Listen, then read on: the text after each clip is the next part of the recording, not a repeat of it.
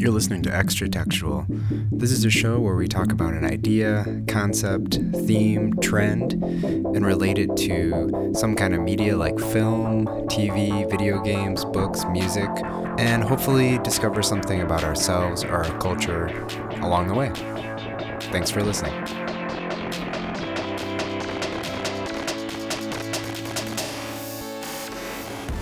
Welcome to the show. My name is Eli Steenledge, and with me is uh, your friend Jeremy Holiday. Yes. And tonight we're talking about The Shape of Water. The Shape of Water. Uh, this is a new Guillermo del Toro movie. Yep. And uh, I'm going to approach this uh, interestingly. So, thinking about recording the show today, yeah. Um, I was thinking about the film, and I kind of realized that uh, I always enjoy his the world of his films a lot. Yeah. Um, I think he's a great visualist. Yep. Aesthetically, yep. uh, they're very tactile worlds. Mm-hmm. Um, the creatures um, in his films uh, are usually not CG. Yeah. They're actually like built or played by people in costumes, prosthetics, and and I like that. Um, but I realize I'm often left a little cold by his characters or what like the emotions I'm supposed to feel in the films. Yeah. And it was like a big realization for me. I was like, there's always like, I would say I like his films, but I don't always like connect with the characters. And I think that was sort of my same experience with The Shape of Water. Is uh, I enjoyed many of the pieces, appreciated them, but I'm not sure that I felt everything that he wanted me to feel um, or feel it as strongly as he wanted me to feel it. And so that's just my mm-hmm. uh, approach to it. Um, well, I mean, my short yeah. approach is that yeah. it, it's a fairy tale. He writes, yeah. he writes and makes fairy tales. And I knew right? you were going to say that. Yeah. Um, but I think he still is going, especially with this film, which is more romantic yeah. and uh, a little bit softer mm-hmm. with some of the characters, even though there's some, certainly some uh, violence, um, as always, yeah. like in a lot of his films. But I think we're meant to to to connect with these emotions a lot more in this film, and it, it is sort of like a love story. So I guess the he's definitely a fan of the past and there's a strong nostalgia always for kind of older films yeah, and Oscar bait. yeah and uh, we get it very directly in here they watch some old um, musicals and and classic hollywood uh, sort of films is and they live over top of uh, a theater a mm-hmm. cinema um, so we get those direct connections and i think you're right that really does play into what hollywood itself enjoys um, reflecting on that but i think and all the pieces, you know, borrowing from the creature from the Black Lagoon. Um, there is like a musical fantasy moment. Uh, we get sort of and, and that moment reminded yeah. me uh, most of uh, Pennies from Heaven. Do you know this mm. film? I know of it. Yeah, I yeah, mean, you know, yeah. this um like completely ironic mm-hmm. um story about the Great Depression in which like you know people are celebrating uh, like their poverty. Oh yeah, yeah. Um, you know, ironic and, and wonderful. Mm-hmm. Um, so I guess like with all of his style and his use of genre elements, uh, you know, that he seems to borrow, they felt a lot more borrowed in this film to me. Even though they were all well done, really excellently crafted film, um, beautiful cinematography uh, to look at, um, good actors um, that were doing a good job. But those pieces didn't all come together. So I guess my kind of question for us is uh, we're recording this as it just won Best Picture um, at the Academy Awards. So, why do you think critics and the Academy voters love this film so much? Um, and this is not to say that I dislike the film by any means, but I'm just kind of wondering do you think it deserved Best Picture? Um, I have my theories of why. Well, so well, uh, give us just a short list of the nominees. Okay, so um, the best picture nominees um, for this year: "Call Me by Your Name," mm. "Darkest Hour," mm-hmm. "Dunkirk," mm. "Get Out," mm. "Lady Bird," "Phantom Thread," "The Post," uh, Three Billboards Outside Ebbing, Missouri, and "The Shape of Water."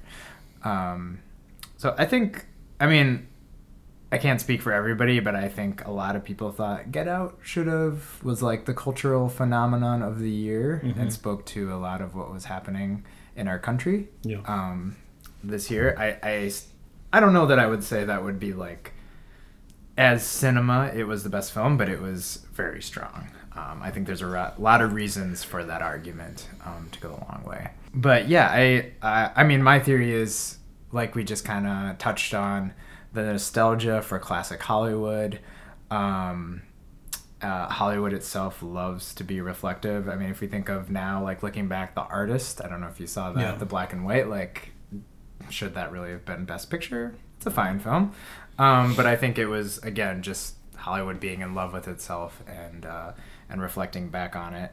Um, so I think those are a lot of the pieces, and maybe again, it's he hasn't had an Academy Award yet, Guillermo del Toro. So is it kind of saying like we'll give this Yeah. to him? This is just i be mean because i have such okay so uh, among the things that i get grumpy about Mm-hmm. um, uh, is uh, martin scorsese getting best picture for the departed Mm-hmm. um, which i don't like um, he got it i assume because he didn't get it for goodfellas because Right. he, he should have gotten it for goodfellas because Yeah. it is a amazing film Right. I, and i think for me like the pinnacle of his craft um, the best one that he's he made a lot of great films Mm-hmm. Yeah. and a huge One of his greats, yeah. yeah, I mean, but it's like you know, I mean, of, of if he's gonna be, it's gonna be a blockbuster film. You know, a big, it's got to be. Mm-hmm. So fine, fine. The Departed, which is like an ignorable film as far as I'm concerned. I do like The Departed. Is fine. Not as good as Goodfellas. Yeah, Yeah. I mean, not even.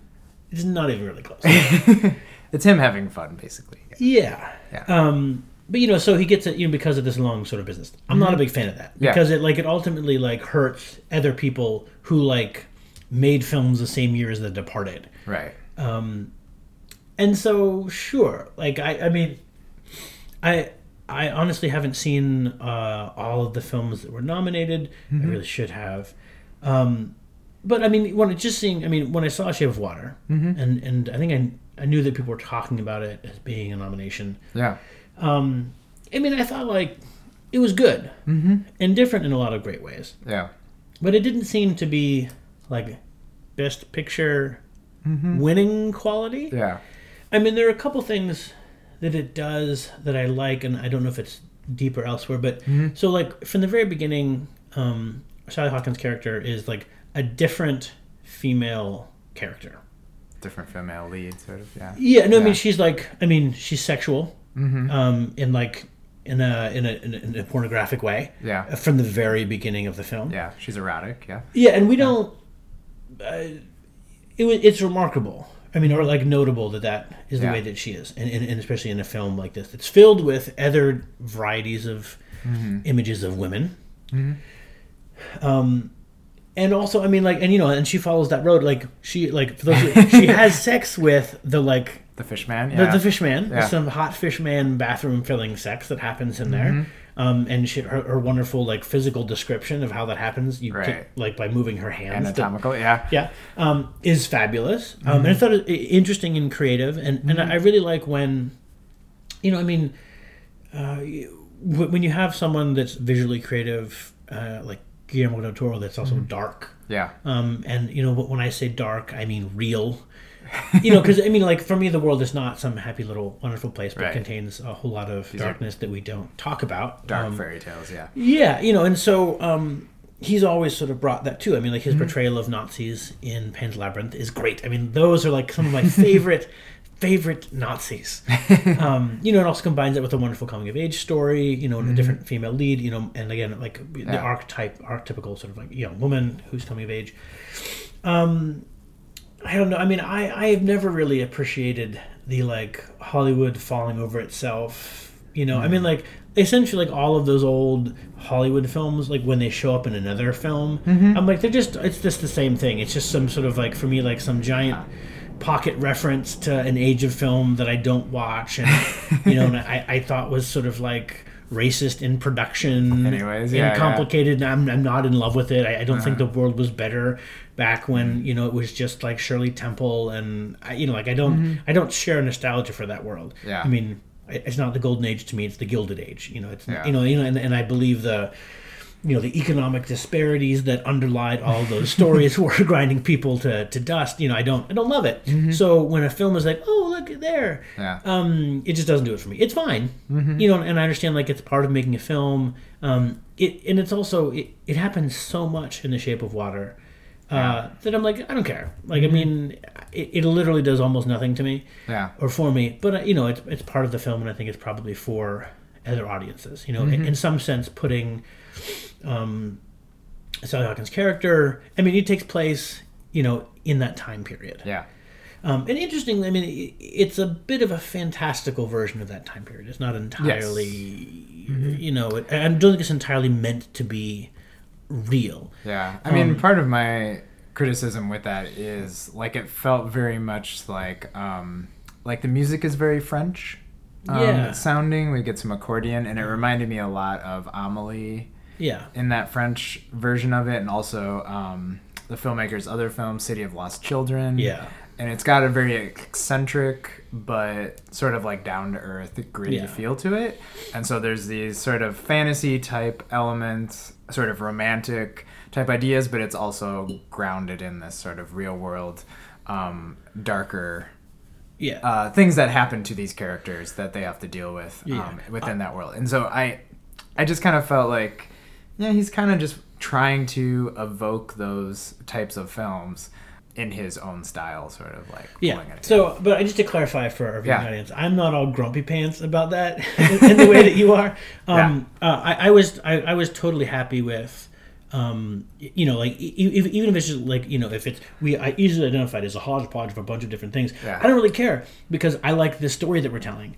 Yeah. Um, I mean, and- I I'm contradicting myself because I've talked about how much I like Stranger Things, Right. and it's doing the same thing. Yeah. Um, and they both do it well, so I can't necessarily complain about that too much. I mean, but there's, I mean, there's a lot of, you know, like given that it's a, you know, like a, fairy tale, dark fairy tale, um, which we have very ar- archetypical characters representing sort of ideas and principles, not necessarily individuals. Um, I love the Jello, like the whole, the, the whole, like her friend who's the green, artist, um, you know, and his struggles uh, with Jello, um, and with his and with pie and Yeah. with his identity and all those other sorts of things. Um, I think that's great. Yeah. Um, I really like. I don't remember the, the name of the character, like the the uh, like the FBI guy who's at the at the um, at the facility. Yeah, played with Michael Shannon. Yeah, I mean, I I love like that portrayal of Mm-hmm. man. You know, he's like a complete piece of garbage at work. um, you know, and he like threatens to uber sex up slash rape our Sally Hawkins character. Right. You know, and then in, like drives home with his like dec- you know like um necrotic fingers. You know, and like hugs his kids. And I mean, the, the the one element of like his wife saying that he has to wash his hands. I I I don't know from whence that came. Yeah. But it That brilliant. I love it a great detail. deal. Um, it, it Michael Strickland.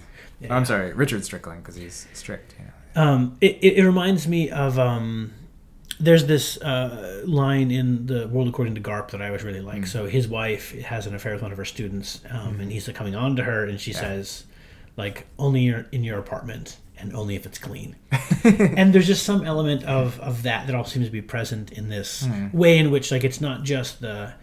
Um, it's not like a man and his wife. It's like a man in the universe. Yeah. Because th- that's the way he sort of views it. He view Right. he views everything in his world as some sort of embodiment of uh, an evaluation of him, and that's Yep. also and that's also the way that he's treated by like when he does well, things uh, happen to him really well. When he has everything's figured out and he has his system and his stun gun and his his his candy, when he has it all figured out, the world is fine.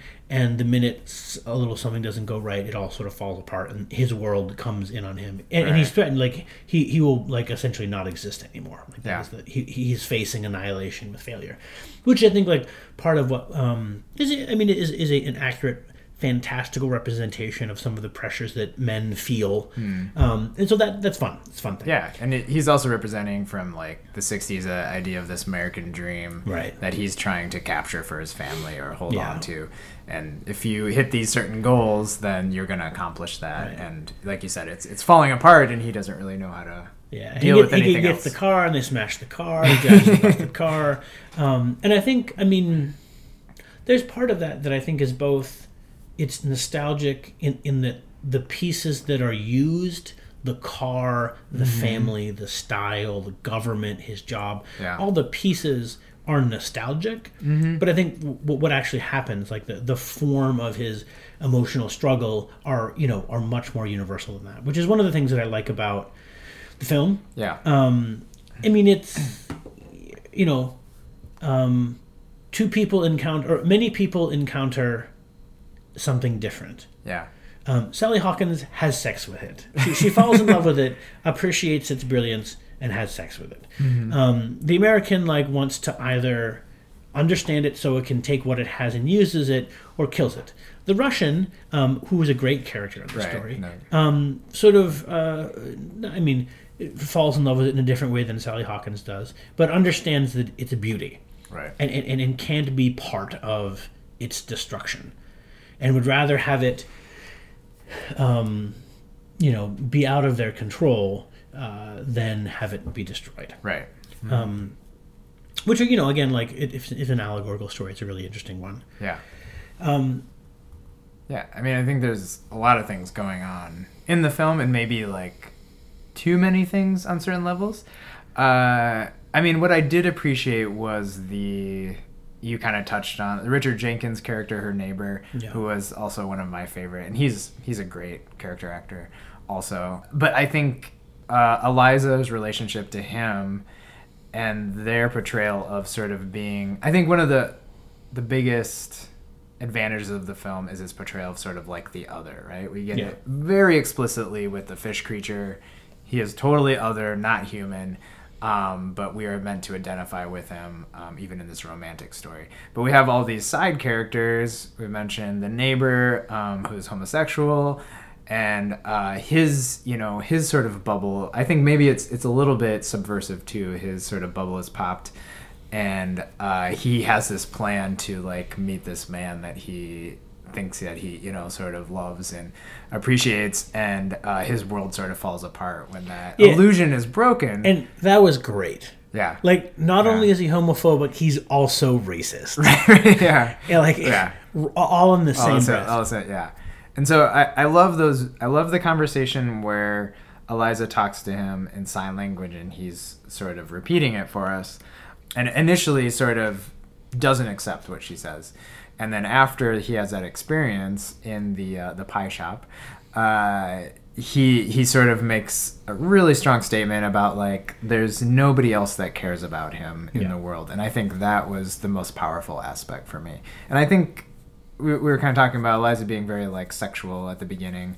Um, and for me that was kind of somewhat of a portrayal of like her loneliness. Yeah, yeah. and uh, and like you said, she's more complicated because she is showing that she's not just like someone who's sort of resigned to this sort of life of going to the job every day and stuff. That she has other aspirations, um, emotionally and, and physically and yeah. stuff like that too. it's interesting because it also conveyed the opposite to me, Hmm. which was like that she's content. Like she has her routine. Mm-hmm. Um, she has her nine minutes Yeah. of self pleasure in the bath every morning. um, you know, and she doesn't. pretty yeah. But she doesn't come across like, like other females Hmm. in movies where she's like desperately yearning Hmm. for sexual desire, you know, sexual satisfaction. Um, you know, and when Mm-hmm. She yeah. Mm-hmm. like when you know when she has sex with the fish man, it's not like. It's, it's finally like the thing that she's been waiting for. Right. It's just a nice thing it's a yeah. you know and you know and, and it's like and she because she has a she seems like a, sexually mature individual Mm-hmm. um and and i think bec- i think that like is almost a prerequisite for that interaction to be the way that it is because it, Yeah. it doesn't feel like you know i don't know like starman or you know, like, yeah. like some sort of like It's like divinity moment, yeah. it's you know it's like they're he's a thing and she's a thing and their stuff Mm-hmm. works Because we also get the moment, probably just as meaningful to her, where they sort of are sitting at the table for breakfast. and Yeah. it's it's just uh, they're very comfortable with each other. Yeah. Um, and she sort of found that that thing that she she wants. Uh, so yeah, I mean, I think we also get Octavia Spencer as her work Yeah. friend. she's good in everything she ever She's, does yeah, she is also very good. Um, but we get like addressing uh, the otherness of like race, and we Yeah. have the Russian agent who is a literal foreigner. Um, that's not accepted as well. So I mean, he's kind of just like throwing all those things in there to kind of speak to it, and I don't know that it all works or needs to be there, but um, Well, I so- think it's it's okay. Yeah. I mean, one of the things. I mean, one of the things that pushes it, you know, I think at least, you know, into uh, film of the year contention for me is like, so all this stuff happens, but the way in which all these conversations happen is really creative. In Yeah. that she's deaf, and, and and like you know, and it's not just her doing sign language all the time. It's like various people speak for her or with her, or interact with her, and um and all of that. Those scenes Yeah. are are um very real, lived in, authentic, and, and really really well done. So like Yeah. in, addition to all the stuff that happens, like the ways in which it happens are always great. Yeah. You know, and like and and you know you know couldn't really be done better. I think. Yeah. I mean, I guess some of my. I, I, I don't think I didn't appreciate it fully when I saw it, but like thinking back now after a few weeks of seeing it, having some space, uh, like watching something like Phantom Thread, which I think both of these films are very sort of calculated and precise in what they're trying to do and how those pieces come together. Very like tightly structured and um, aesthetically even what they're trying to do.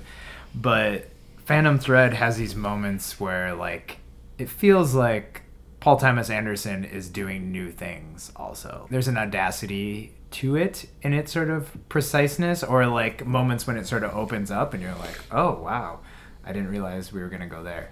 That I I appreciate more, I guess. So like with Guillermo del Toro, I'm never it- like very surprised, I guess is what I'm sort of saying. And I and I want to be surprised when I watch movies. She has sex with the fish creature. You're not surprised by that? That, was a little surprising. I mean, like, yeah. look, what other films does that happen? in? True. And like, and what Let's other films does it. happen in this way, where it's, it's like I don't know. I just think it's Yeah. Mm-hmm. handled really well, and it- it's like a beautiful sort of thing. And again, Yeah. like has the has the feel of a fairy tale, you know. Yeah. True. Yeah, I mean, I think that's. I mean, it feels fairly bold. fairly Yeah. audacious to me. yeah, and it, it's and also, I mean, just I mean, just in terms of because we're tiny bit about female sexuality, Mm-hmm. like a woman masturbating, like True. haven't seen that a whole lot of time in films. was surprising. and certainly you know it it doesn't feel like in in, in the context of a fairy tale it doesn't feel dirty you know, Mm-hmm. Yeah, like, or- right. Mm-hmm. you know I don't know why it would but it like it, uh, almost all the things that her character does seem very positive yeah, it doesn't really feel that provocative um, that she's doing those things. Yeah, um, I can see that, and we kind of talked about this when we first saw the film, but we were discussing whether the the very end uh, has goes into full fairy tale mode and is sort of an imagining of her kind of becoming because I think she she kind of gets like gills right Yeah, that- that- um, is that- able to breathe on that her neck. injury yeah, on her injured neck. And maybe we get even the illusion with that very opening moment underwater that she came from something else and she's Yeah. kind of like returning to this or did she actually just drown and um, this is sort of how our our narrator imagines the story going you know Mm-hmm. because i think again it's playing with that idea of sort of a classic imagination of a fairy tale in a very grounded world where we get lots of violence and uh, grotesque things. Um, Michael Shannon's character's fingers rotting off, uh, stuff like that. So I think that's what what we see in like Pan's Labyrinth too. Um, those sort of same elements that are in contrast to each other, which I like. But so I I, uh, I mean I, I think maybe it's open that we can see both endings. Um, kind of has that concept of it, but I don't know if you came down on one side or the other.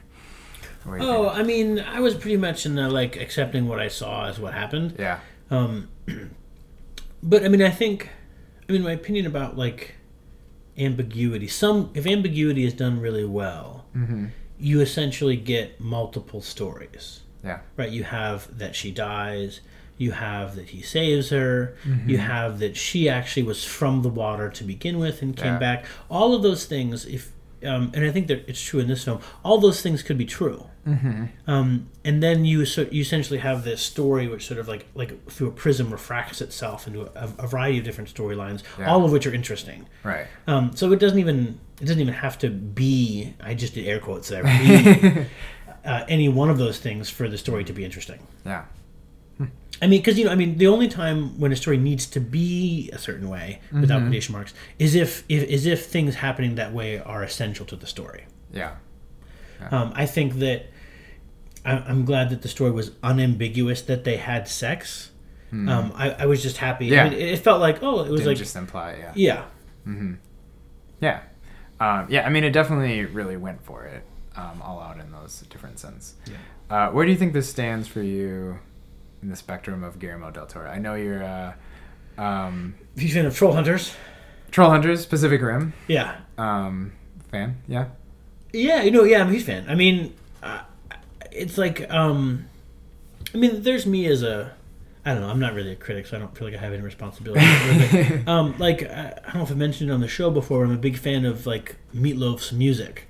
Right. Um, I, yeah. It's like it's over the top. I, I don't. I don't. I mean, I do assert in certain companies that it is good. In fact, great. Mm-hmm. In fact, brilliant. Hmm. Um, I mean, how many other how many other rock artists have a spoken word piece on each of their albums? How many? Very Yeah. few. Um, you know how like well, uh, but there is like a an honest decadence Hmm. to Meatloaf's work that Mm-hmm. I always like. Um, and it's just like it's not that I don't see the flaws. I just don't care. Like it, it's it, it, it, is actually part of what makes it what it is. yeah. Um, and the same is true with like viewing Pacific Rim. Like part of it is like if you have to watch Pacific Rim with like a nine year old boy, like you, I mean, because that is like the ideal viewing experience. Yeah. And it's just, it's decadent glory. Like like there's nothing that happens in there that doesn't contribute to either the mess of it or the glory of it. It's essentially perfect for you know because it, Yeah. it's not trying to be Anything. anything other than what it is. Yeah. Um, I mean, for it's interesting. I mean, as far as I mean, my favorite film of his is Pan's Labyrinth, and uh, and that's just because I uh, I love the Spanish Civil War. You know, I love that era, that time period. I love, uh, you know, like Spanish Nazis. You know, I mean, I really like, um, you know, because I in a class that I taught um, with my friend Ben Boynton. Hey Ben, um, uh, we did sort of like coming of age stories, and we would show Pan's Labyrinth as well as Spirited Away. You know, and and it has you know some of the elements of like a young girl coming to coming of age involves. Um, both having to behave like a woman and also having to behave like a like a young boy and, and have to get dirty you know like the way in which um, in spirited away she has to clean all that gunk out of the river demon Right. Yeah. river spirit. Um, in here, she has to go through that muck-soaked tree Oh yeah. um, yeah. in order to do it. And so, like, there, there are these um, these pieces that are perennial elements of stories that are included in there. Um, that I think you know, like, eh, though he borrows from a lot of things and has. You know, even like the fawn itself is, you know, this is not a character he invented, but Right. he, he very he very creatively uh, uh, visually creates that world, um, and I like it because it's it's uh, it, it, it's a real world and it's a real world and a fantasy world. Yeah. In the same way that I really like the first Hellraiser movie for very different reasons. Real we have real world and this sort of parallel other world, Yeah. and allows us to both talk about things as they are and things as metaphor, and then this whole other level because they're sort of the whole thing is an allegory. Um, and, and this would probably be my second favorite after that. I mean, uh, I mean, it's like it, it's like I mean, yeah. I think The Shape of Water is good, um, and I think that it's it's the kind of thing like oh I'd like to show it to, like I, like I'd like to watch it with some other people because I think there's a lot um, that it has going on. Um, it, it's not as in in some sense it's a much smaller and more modest story than Pan's Labyrinth. Yeah. In that it's a story about a few people caught up in a much larger thing. Right. Um, and in, in some sense, it has that feel like a play, mm-hmm. you know, like a like a stage play or like sort of a short theatrical work, and that I really like. And you know, it makes it it makes it feel a little lighter and more Yeah. fun, Right. um, which is it's like if I'm if I'm listening to like an album of music. Um, one of the one of the artists like a lot of a guy named Ray LaMontagne who has I think he has four studio albums now, but uh, on each album, you know, he'll range from folk to Nashville to uh, like heavy like Chicago harmonica blues to like you know like Texas border Mexican music, you know, like and and you know, Yeah. and this album is a collection of all these different modes, Mm-hmm. um, different different musical instruments, different instrumentation, different Yeah. tempo, different voice, all that stuff. And so, you know, when I look at like Guillermo del Toro's catalog, you know, it's fun to say Pan's Labyrinth is here, and to have Shape of Water be, you know, it's it's clear. Mm-hmm. Like even if you didn't know who did it, Yeah. um, you'd be able to notice the uh, the darkness or you know like the, Yeah, the, yeah. the stylistic elements Right. of these two like pictures. The Tim Burton effect. Yeah. Yeah, but it's different enough. Yeah. it's Um, you know, and it's you know, it's just nice to see that Mm-hmm. in and of itself. I think I almost go like what I actually enjoy watching um, a little more away from his sort of prestige type films. Yeah. I remember seeing I don't know if you've seen The Devil's Backbone, No. um, his older film, uh, which is sort of more of like a subtle ghost story at this boys' school in Mexico, and uh, I was sort of bored by it. Um, didn't really work for me, so I enjoy like uh, maybe I also haven't seen was earlier films Mimic. Um, Oh, yeah. with the like creepy bugs and Yeah, stuff, yeah, which. I actually really enjoyed when it came out, Mhm. and uh, Hellboy films I think Yeah, pretty yeah. fun, and certainly like the Abe Sapien character, which is also Yeah. played by Doug Jones, is a very similar character. I mean, Yeah. one is, um, of course, speaks English and is very well spoken, so we get this different side of it. Um, uh, but it, it, and he's also playing um, a, a character that has fish features on Star Trek right now. Oh, really? Like he's an alien. Um, Yeah, and he's wasn't the word that he also much more articulate, but he has like prosthetics on, uh, much less. Uh, to a less degree, but um, he's making a real career out of that. Yeah, no. So I mean, I just I, for for for the viewing audiences, I, Yeah. I I think I, I I'd forgotten about Hellboy. I would have to say it's like Pan's Labyrinth Hellboy. yeah, it's just I mean the first Hellboy film is really really good. I think. yeah, it is quick. And I mean Yeah. like and Ron Perlman is Fabu. Right, right, yeah. Um, yeah, so I, yeah, I don't know. I kind of have fun where he's when he's doing like straight genre and Yeah. having fun with it. Um, and, and there's some great visuals in Hellboy too, even though I agree it's maybe not as good of a film as the first Hellboy. Um, but we get to go to like the elf market or the, um, Oh, you mean the second one? the second one, yeah. Yeah, Uh, I mean it's some got cool some good visual Yeah. elements, but I mean Right. it doesn't have the completeness. Of Right. the- Exactly. Uh, or the struggle of, of Hellboy's identity. yeah, I, I'm always interested in what he's doing. Um, I just don't know that they always pay off as much as I hope Yeah. they do, um, in an emotional sense of connecting with them. Uh, yeah. see, I see. I, I I don't expect them to. mm, okay. You know, I mean, that's my thing. I mean, like, Yeah. I don't. Um, I, I recognize that what I'm watching is a is an allegorical story. Mm. In the same way that, like, like I- was just talking in the break here Yeah. about watching the the last. I just watched like the second disc of the Fellowship of the Rings with my nine year old son when he was Mm-hmm. Homesick. Um, and like, I don't like my emotional connection with those characters is very different than in other stories. But like, I don't expect to. I, I, I like Mm. Yeah. I, I have emotions about. You know about like the, the grand I don't know, like the, the grand way in which Sam Wise represents like all people that Yeah. you know um, do things. You know, and and so the the story connects.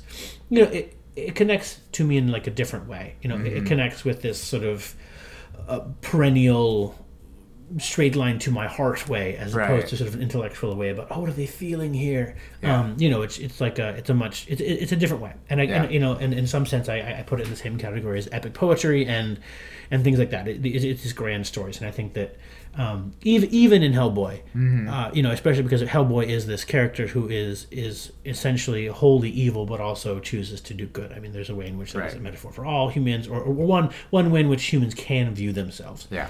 and it rep- represents one possibility. So I don't have the expectation that I'm going to have the same kind of emotional connection with them and payoff as with other protagonists. So I'm not disappointed that it's not there because Yeah. I also don't think that he's trying to do that. And maybe as a filmmaker he can't. Maybe that's not what he he- that's not what, What his skill is. Yeah. But I don't. You know, it's not what he's trying to do. So I don't. Yeah, and I this is not a criticism of you, but I think you appreciate archetypes more than Yeah. I do, um, in general, in that sort of structuring. So It's because I love folklore. I mean, one of the Yeah, I mean, one of the. Mm-hmm. things from like studying stories all across the world is you have like you can go almost anywhere in the world and have and like you know, and have like a character with a beard that's old, like dispenses information, Right. And everyone knows what that is. Yeah, you know, yeah. it's like a pan-human idea. yeah. Right. Yeah. True. So yeah, I think uh, I don't know that we agree this should have been Best Picture. Do you have any pick for what you would have went with? I know you didn't get to see a lot of them. No, I mean, so, so honestly, like, I mean, I thought it was either going to be um, "Call Me by Your Name" Mm-hmm.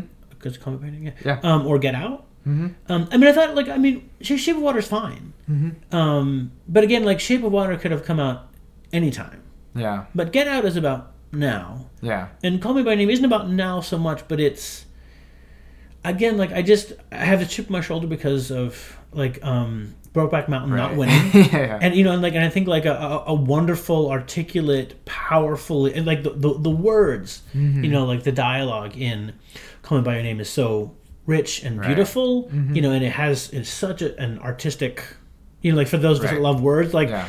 that's like those two are, and I mean, those two are things I would choose over. And. Get Out, like.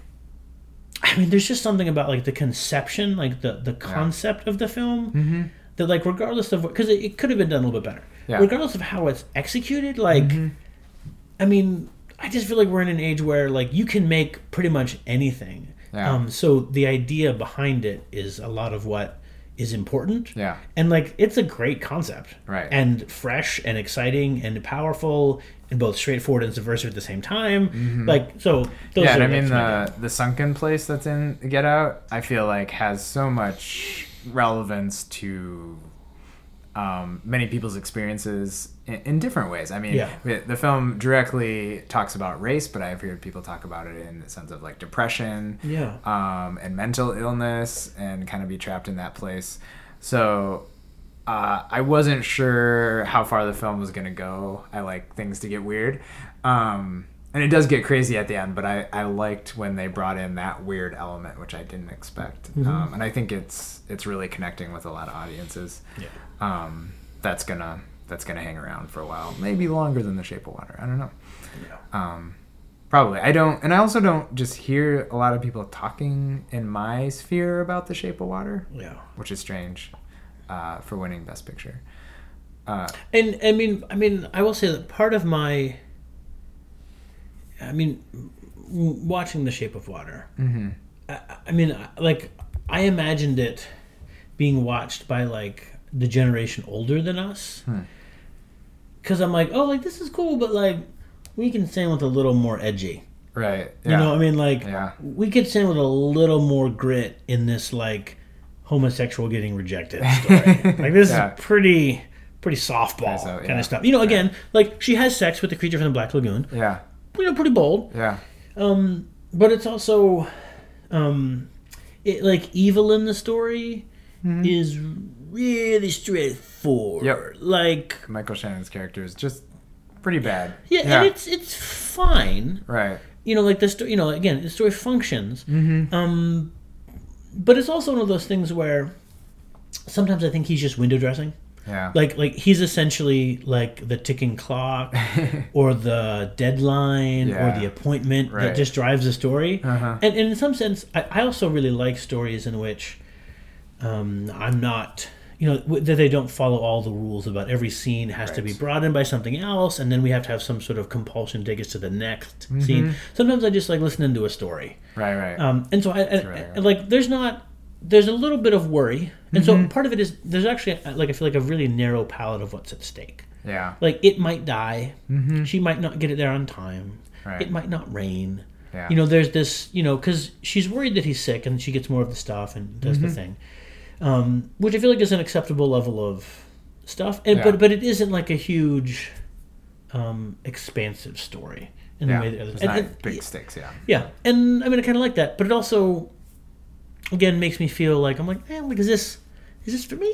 Yeah. Is this for my dad's generation? Like, because I mean, for people, I mean, like, am, am I supposed to know what this movie is in the movie theater?